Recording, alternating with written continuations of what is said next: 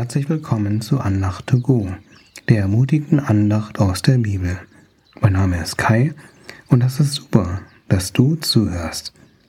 Sicherlich hat jeder von uns bereits mit Angst zu tun gehabt. Angst vor Ablehnung, vor Spinnen, vor Prüfungen, vor der Zukunft sind ein paar Beispiele. Was hält Gott von Angst? Und wie geht Gott mit Angst in uns um? Darum geht es heute. Die Bibelstellen sind aus der Neues Leben Bibel aus dem SCM Rockhaus Verlag entnommen. Wir lesen im ersten Johannesbrief, Kapitel 4, Vers 17b und 18. Und unsere Liebe kennt keine Angst, weil die vollkommene Liebe alle Angst vertreibt. Wer noch Angst hat, rechnet mit Strafe.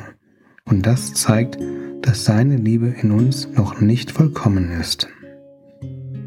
Mein erster Eindruck ist, wenn ich diesen Vers lese, dass ich das gar nicht so umsetzen kann, weil ich ja immer noch Angst habe und damit nicht vollkommen in Gottes Liebe bin. Wir schauen uns zwei Beispiele in der Bibel an, eigentlich drei Beispiele, bei denen wir sehen, dass der Vers nicht so gemeint ist. Zuerst denken wir über Petrus nach, ein leidenschaftlicher Nachfolger, der Jesus versprach, dass er sein Leben für ihn opfern würde. Nachdem Jesus verhaftet wurde, folgte Petrus den Soldaten, die Jesus abführten. Als Petrus angesprochen wurde, dass er Jesus kennt, verleugnete er Jesus dreimal. Er hatte wohl Angst, auch gekreuzigt zu werden oder verhaftet zu werden. Nach der Auferstehung fragte Jesus Petrus nur, ob Petrus ihn lieb hat. Jesus stellte Petrus wieder her. Später predigte Petrus mutig, sodass 3000 Menschen zum Glauben an Jesus kamen. Als er merkte, dass Jesus den Tod besiegt hat, hatte er wohl keine Angst mehr zu sterben.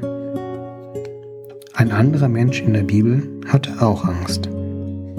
Wir schauen uns Elia und die Witwe von Zapat an. Eine schwere Dürre herrschte über das Land. Gott gab Elia die Anweisung im 1. Könige, Kapitel 17, Vers 9. Steh auf und geh nach Zapat in der Nähe von Sidon und bleib dort. Ich habe dort eine Witwe den Auftrag gegeben, dich zu versorgen. Elia bat sie um Wasser und ein Stück Brot. Die Witwe entgegnete, dass sie nur noch eine Handvoll Mehl und einen kleinen Rest Öl hatte. Sie bereitete gerade die letzte Mahlzeit für sich und ihren Sohn vor, sodass sie danach sterben würde. In Vers 13 und 14 sprach Elia zu ihr, Hab keine Angst, geh und mach, was du gesagt hast, aber backe mir zuerst einen kleinen Laib Brot und bringe ihn heraus. Dann backe für dich und deinen Sohn denn so spricht der Herr, der Gott Israels. Das Mehl im Topf wird nicht aufgebraucht werden und das Öl im Krug nicht zur Neige gehen, bis zu dem Tag, an dem der Herr dem Land Regen schickt. Dadurch wurde die Witwe stark herausgefordert. Zuerst sollte sie Elia Brot geben, dann erst an ihre Familie denken. Zuerst Gott, dann sie selbst. Aber genau so passiert es, wie Gott es ihr versprach.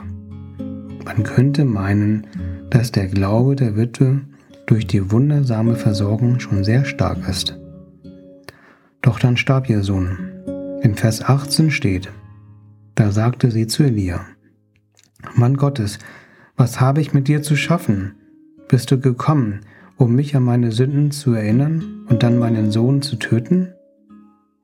Elia betete und flehte zum Herrn, dass das Kind wieder zum Leben zurückkommt. Der Herr erhörte Elias Gebet, und der Sohn der Witwe lebte wieder. In Vers 24 sagte die Frau zu Elia, Jetzt weiß ich bestimmt, dass du ein Mann Gottes bist und der Herr wahrhaftig durch dich spricht. Die Kraft der Auferstehung verwandelte die Ängste der Witwe in einen tieferen Glauben. Nicht nur Petrus und die Witwe hatten Angst, sondern auch Jesus selbst. Im Garten Gethsemane hatte er so große Angst, dass sein Blut wie Schweiß heruntertropfte. Der Sohn Gottes betete, Engel stärkten ihn. Trotz seiner Angst stellte sich Jesus der Situation. Er nahm den Kelch an. Dank seines Gehorsams dürfen wir auch Angst haben, denn er nahm meine und deine Angst mit sich zum Kreuz, sodass wir am Kreuz perfekte Liebe empfangen dürfen. Am Kreuz verwandelt sich Angst in einen tieferen Glauben. Diesen Glauben können wir auch Gottesfurcht nennen, da wir in Staunen über Gott kommen. Möchtest du das auch? Ich bete kurz. Jesus, danke, dass du alle unsere Ängste zum Kreuz schon gebracht hast. Verwandle du unsere Angst in einen tieferen Glauben.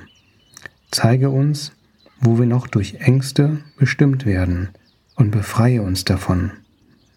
Danke, dass du uns auch trotz unserer Ängste gebrauchen willst. Wir wollen uns dir zur Verfügung stellen. Verwandte Ängste in uns und in unseren Mitmenschen in einen tieferen Glauben an deine perfekte Liebe. Lasse uns in Gottesfurcht wachsen. Amen. Danke, dass du zugehört hast. Ich wünsche dir eine erfolgreiche Woche. Bis zum nächsten Mal. Auf Wiederhören. Dein Kai.